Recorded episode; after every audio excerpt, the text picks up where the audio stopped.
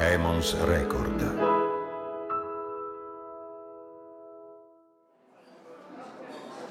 È mattina inoltrata. L'aria è abbastanza fresca. Io ho appena fatto colazione, caffè e ovviamente cornetto alla ricotta, e sto per ripartire. Il concerto di ieri sera è andato benissimo, come spesso succede da queste parti. Per chi si è svegliato mentre io ancora non ero rientrato in albergo, però, è quasi ora di pranzo e una piccola folla si avvicina alla bottega di un macellaio a una cinquantina di metri da dove mi trovo. A quel punto vado anch'io a vedere che succede. Proprio fuori dalla porta della bottega e quindi sul marciapiede c'è una grossa pentola di metallo, a caddara, scusate se lo pronuncio un po' alla calabrese, sopra un fornello a gas. La fiamma è accesa al minimo e quindi quando il macellaio solleva il coperchio, vedo che il brodo è stato sapientemente tenuto a bassissima cottura. Non bolle esattamente, ma spasedria, e cioè fa salire minuscole bolle verso la superficie.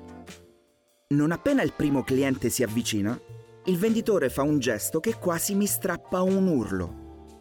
Come se niente fosse, ficca la mano nuda fino a mezzo avambraccio nella pentola che ovviamente continua ad essere sul fornello, e senza dimostrare di sentire alcun dolore, tira fuori dall'acqua bollente l'oggetto del desiderio, un carcagnolo, e cioè un pezzo di garretto bovino con tanto di osso, lungo una trentina di centimetri buoni.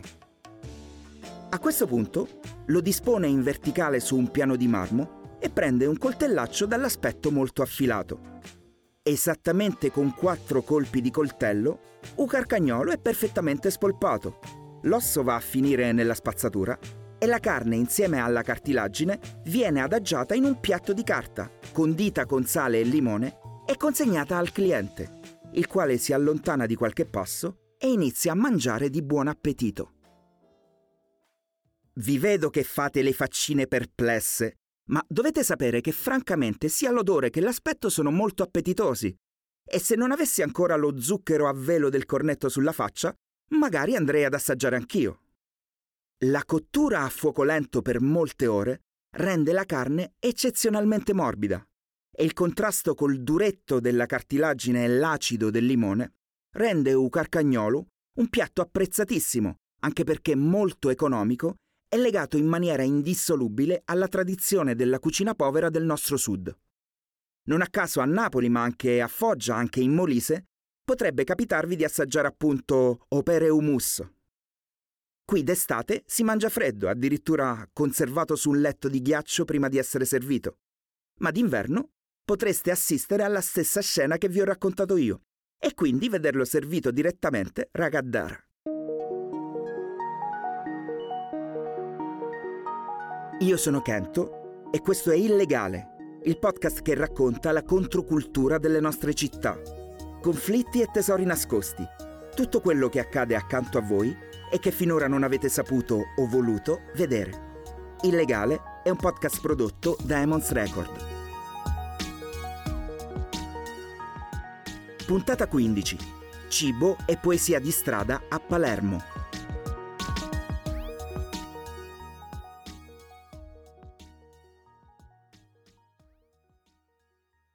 Non servo certo io a dirvi che Palermo è una delle capitali mondiali dello street food, che ha preso cibi poveri e materiali di scarto, rendendoli nobili e ricercati perfino dai turisti, che arrivano da tutto il mondo per mangiare il panino con la meusa, e cioè la milza, oppure le stigliole, e cioè le budella di agnello o di capretto, arrotolate ed arrostite, ovviamente per strada. Per me uno dei piatti più umili è anche uno dei più poetici.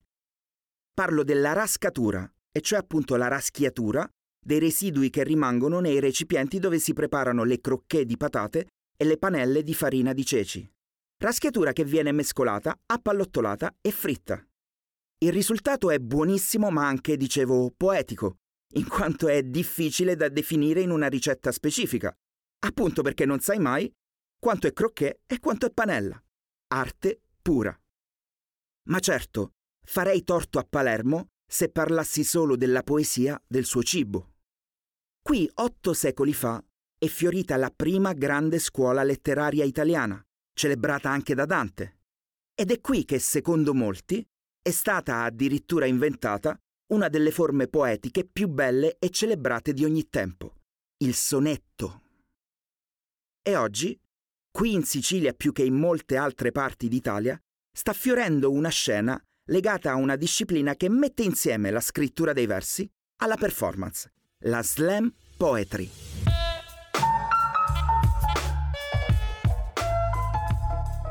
Questa poesia da scontro o poesia da battaglia nasce negli anni Ottanta a migliaia e migliaia di chilometri da qui, esattamente a Chicago, ed è merito di un poeta operaio, Mark Kelly Smith.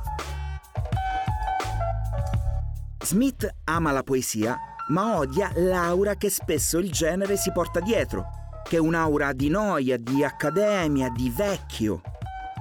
Quindi, proprio negli anni in cui il rap comincia ad affermarsi, si inventa delle sfide non di rap ma di versi poetici.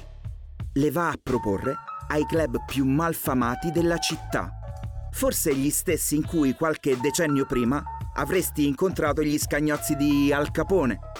E i locali non troppo convinti accettano di fare un esperimento, di organizzare le prime serate.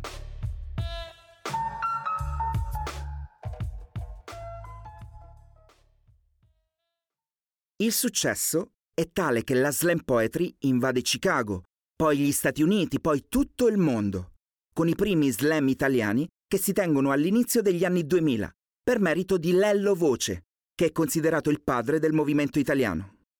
La Sicilia a quel punto non rimane indietro. Qui a Palermo il palcoscenico storico è quello del piccolo teatro patafisico, ma si tengono slam anche nei locali, nelle scuole e ovviamente in strada e nelle piazze. Le regole sono quelle messe a punto da Smith 40 anni fa. Prima di tutto non si possono usare musiche, travestimenti né oggetti di scena. Soltanto la tua voce, perché questa è una serata di poesia, non un talent show. In secondo luogo devi essere tu l'autore o autrice dei versi che declami, altrimenti sarebbe facile arrivare a leggere Baudelaire. Infine, per non incorrere in delle penalità, hai un limite di 3 minuti per ciascuna delle letture perché abbi pazienza e sii sintetico, già in tre minuti si dicono tante ma tante cose. C'è un MC, e cioè un maestro di cerimonie che conduce la serata, e soprattutto c'è la giuria che decreta il vincitore o la vincitrice. Da chi è composta la giuria? Beh, forse a questo punto l'avete capito. Ai Poetry Slam è sempre il pubblico a decidere chi ha vinto la sfida. Tipicamente si selezionano in modo casuale 5 persone che assistono, le quali ovviamente non possono essere fidanzati, amici e parenti di nessuno in gara. A quel punto, ciascuno di questi giurati valuta l'esibizione di ciascuno dei poeti con un voto che va da 0 a 10, con tanto di decimali che sono particolarmente utili ad evitare gli ex equo. Un tempo il vincitore o la vincitrice si portava dietro la soddisfazione e magari una bottiglia di vino, anzi, più spesso solo la soddisfazione perché di solito il vino veniva subito stappato e offerto a tutta la combriccola poetica. Da qualche anno però la scena nazionale si è organizzata costituendo la LIPS, bellissimo acronimo che sta per Lega Italiana Poetry Slam. La LIPS organizza un campionato su base regionale, che a sua volta porta i poeti più apprezzati dal pubblico a sfidarsi nelle finali nazionali, dalle quali vengono fuori i campioni che andranno a sfidare i loro omologhi degli altri paesi nei campionati europei e mondiali. E sì, esiste un campionato mondiale di poesia, di poesia performativa per essere precisi. E gli italiani solitamente non sfigurano affatto, tanto è vero che negli ultimi anni ben tre dei nostri connazionali si sono guadagnati il titolo di campione del mondo. Ancora una volta, scusate se vi sto per dire delle cose ovvie. Lo faccio solo per accertarmi che siamo sulla stessa lunghezza d'onda. È chiaro che una poesia non è una cosa misurabile. È chiaro che non c'è nessun criterio scientifico nel sorteggiare 5 persone e nominarle giurati di poesia, facendoli votare da 0 a 10 tramite lavagnette. È chiaro che visto che si valuta l'esibizione, uno che scrive in maniera discreta ma ha una performance fantastica, probabilmente vincerà rispetto a un altro che magari ha la penna di Neruda ma è un timido cronico. Il punto non è tutto questo.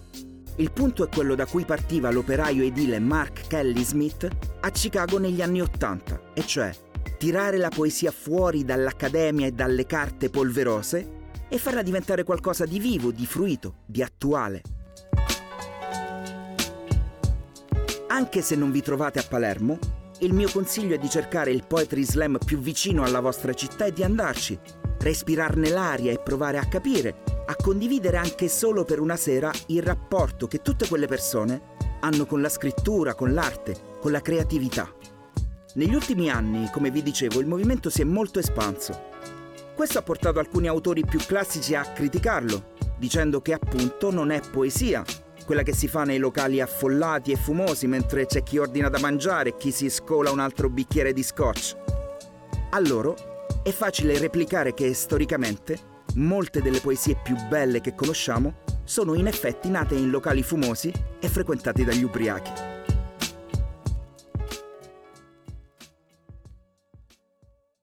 Un'altra critica, questa probabilmente più fondata, Dice che essendo la scena ormai molto ampia e agguerrita, a volte si cerca il successo facile più che la poeticità. E quindi tu vai lì aspettando di sentire poesie e ti trovi ad ascoltare una specie di stand-up comedy, con tutto il rispetto per la stand-up comedy, che è un'arte nobilissima ma è un'altra cosa. Oppure ti propinano una serie di lezioni di vita su temi d'attualità sociale, che anche quelli, figuratevi se li disprezzo, ma appunto ero venuto qui per un'altra cosa. Comunque la pensiate, il consiglio è sempre quello. Uscite di casa e andate a vivere la cultura alternativa nei luoghi dove si sviluppa.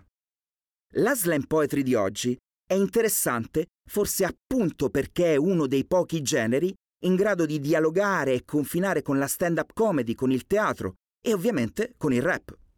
Se poi avete la fortuna di riuscire ad essere qui, a Palermo, dove tutto è poesia, la serata sarà in ogni caso indimenticabile.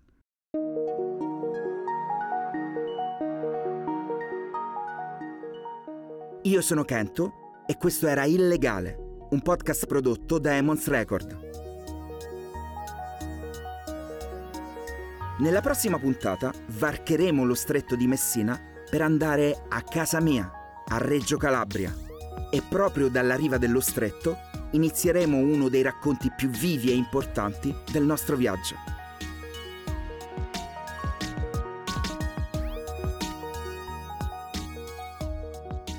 Regia Caterina Bocchetti e Maria Saracino.